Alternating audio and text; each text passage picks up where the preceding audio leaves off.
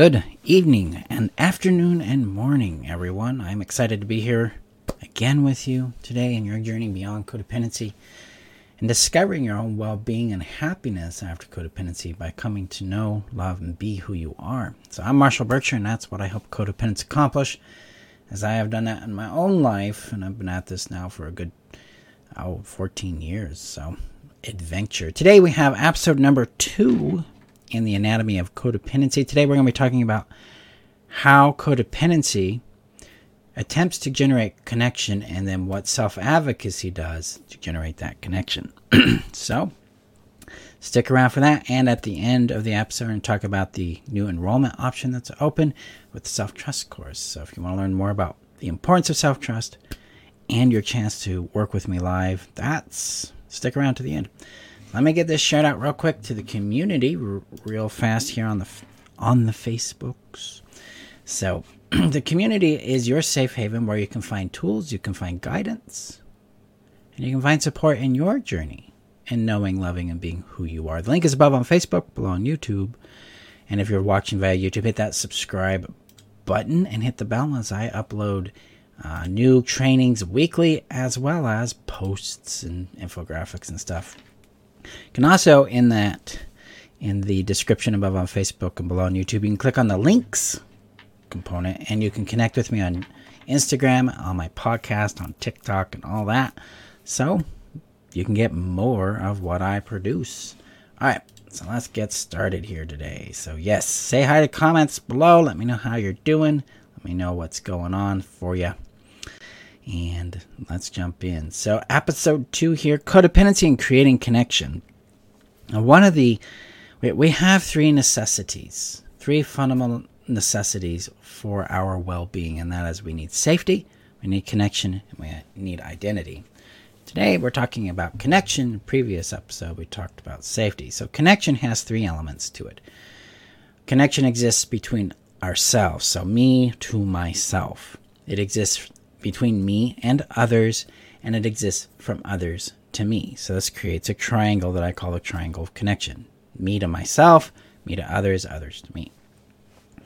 And codependency, it does very specific things in each of these three types of connection in order to feel connection in its experience. So, with the me to me aspect of connection through codependency, my sense of connection to self is actually severed. It's reduced. It's ignored. It's minimized. It's denied. I even try to change myself so that I can have a connection with a false sense of self that is more or less shaped towards what, excuse me, what other people would want to experience from me, what would please them. So, largely, the connection to self and codependency is a denial of self, denial of feelings, denial of wants, denial of needs, denial of our own worth, our own boundaries, our own personhood. Now, codependency then, because it's denying self, is going to maximize its sense of external connection uh, by focusing on other people, places, and things in which to feel that connection and gain its own sense of safety, connection, and, and identity from that. So, this is where that second component of connection of me to other people comes into play. So, codependency looks to other people to help define its value, its safety, its purpose, its identity, and its own sense of reality and what is real and what is not. And this is the primary thing codependency does with the connection of me to other people. What do they think? What do they value? What are they saying about me? What does that mean about me as a person? Um, and that governs the codependent's sense of self, their sense of value, their sense of purpose, their sense of belonging. This is where people pleasing habits come into play. This is where controlling habits show up, where we're trying to either control outcomes so that they'll be happy with us, we're trying to control other people, other places, other things, um, to make them be more of what we think they should be so we can have more connection with them. And then it's also where we tend to avoid conflict. It's where we tend to avoid bringing up needs and wants expressing differences and opinions, rocking the boat, that kind of thing. So this, this is where we're expressing a lot of our codependent behavior. We also tend to absorb responsibility for other people's emotions and then take on the responsibility of regulating those emotions, and that gives us some sense of connection and purpose with that other person. And comes that third element of connection that is how others relate to us. Now, codependency, typically others relate to us in a way that they feel it's a transactional experience. We're in relationships with people that use us, um, where we allow them to violate our boundaries, where we don't advocate or stand up for ourselves, and where we are effectively showing them what we will allow them to do by saying by not saying no to the things that we don't want, that we don't need, the things that hurt or upset us. Instead, we become a doormat to whatever they want, and they learn that they can take what they want from us, and we'll respond to that in a particular way.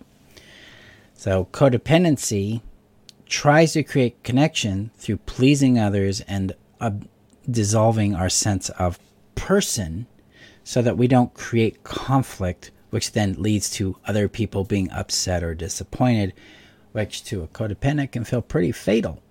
It can feel like a huge judgment on one's sense of self, one's sense of value, one's sense of safety. And this is no wonder this happens. I mean, a lot of times, people with this habit, we have been raised to believe that our value is contingent on the feelings the other person has. So if mom isn't happy or dad isn't happy or a significant person is not happy with us, we have lost our ability, we have lost our inherent lovability, our worth, our value as a person. I feel very threatened in that experience because, well, what do they do? They might withdraw, they might pull away from us, they might abandon us. We won't be loved, we'll be discarded. So that's really comes from the the impact, the injury of not being valued and cared and protected for who we are, but instead being used, being neglected, being harmed for who we are. Now, the self advocacy component and connection, this is where the work is. This is where the challenge comes in. But this is where we start to experience authentic, safe, warm connection with ourself with others, and others begin to experience that with us. So, in the self advocacy component here, when I'm relating to myself, it's with love, it's with respect, it's with honesty, and it's with ownership. So basically, I become accountable to myself. I'm like, what am I feeling? What am I needing? What am I wanting? Um, and then behaving in a way that respects and values those things. So that's when I say no to things I don't want. That's when I ask for things I do. That's when I take the risks necessary to have connection and experience in my life.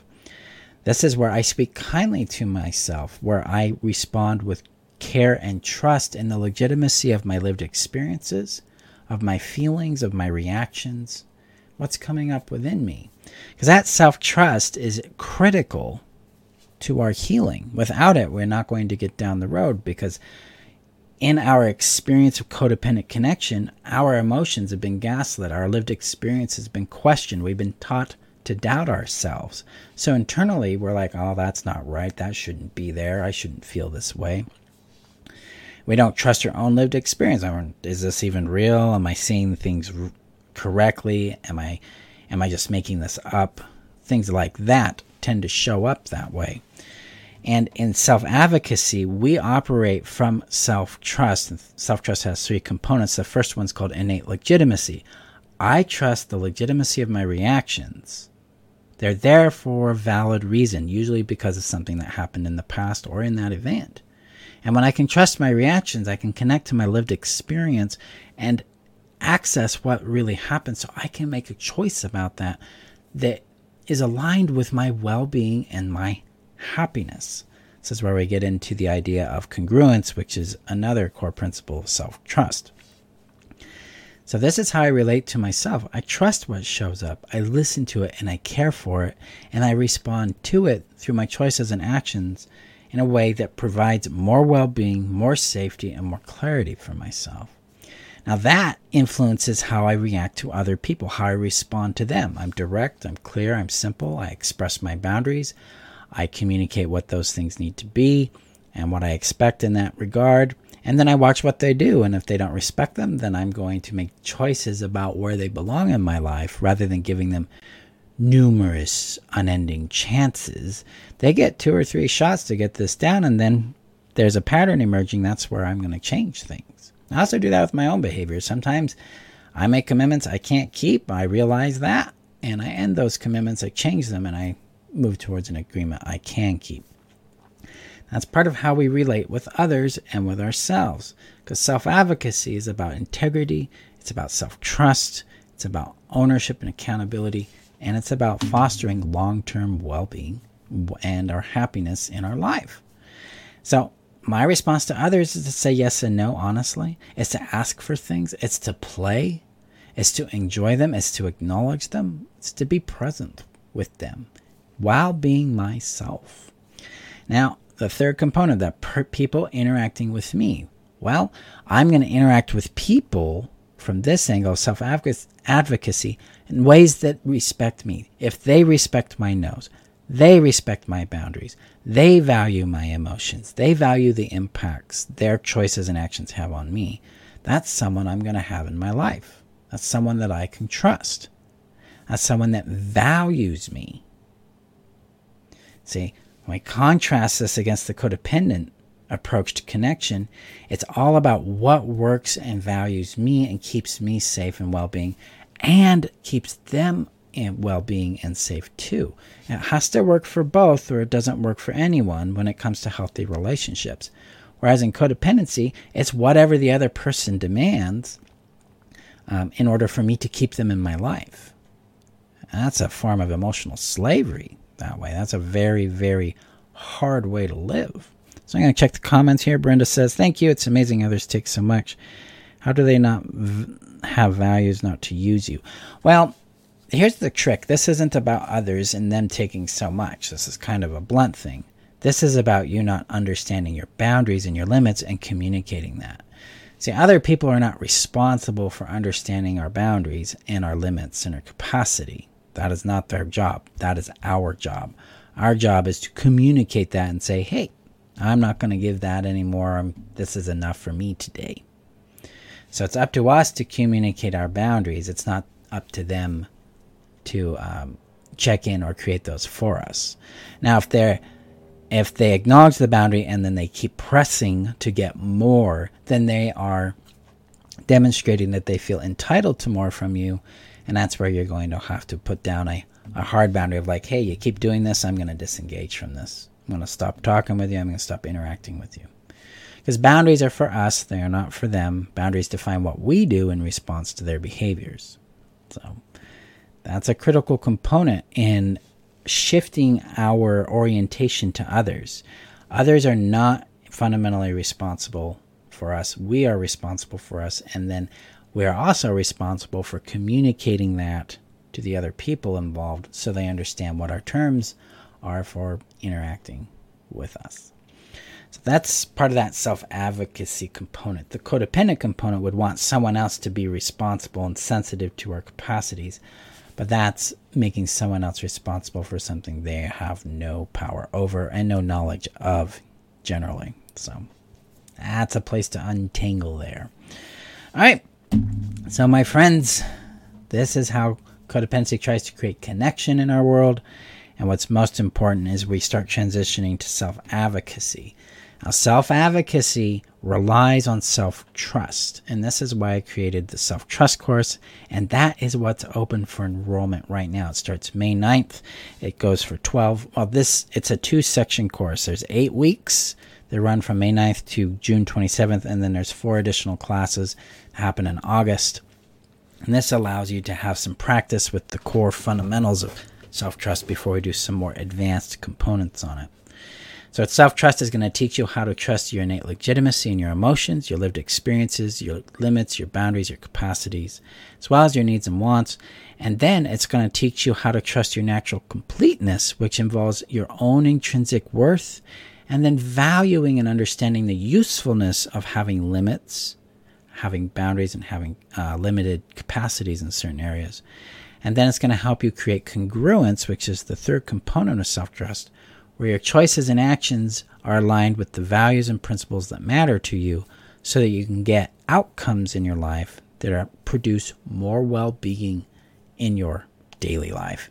From there, when you combine all three elements of innate legitimacy, natural completeness, and congruence, you are able to trust yourself to make better choices and actions, which is going to propel you forward faster in your healing because now you don't have to deal with the weight of self doubt and self gaslighting, and you're able to answer the question, How do I trust myself? Because that's what that course is designed to do.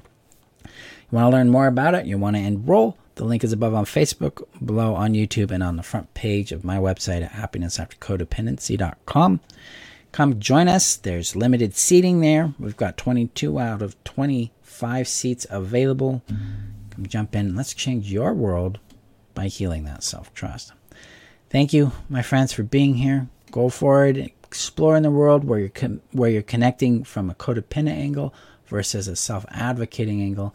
Let's see what you discover as you try out saying no and saying yes and advocating for what matters to you so that you can have healthier, happier connections that add to your life. So you don't have to live with that dreaded fear and anxiety and rumination that comes by living with unhealthy connection. So go for it. Go gently with yourselves, and I see you guys in our next episode. Bye bye.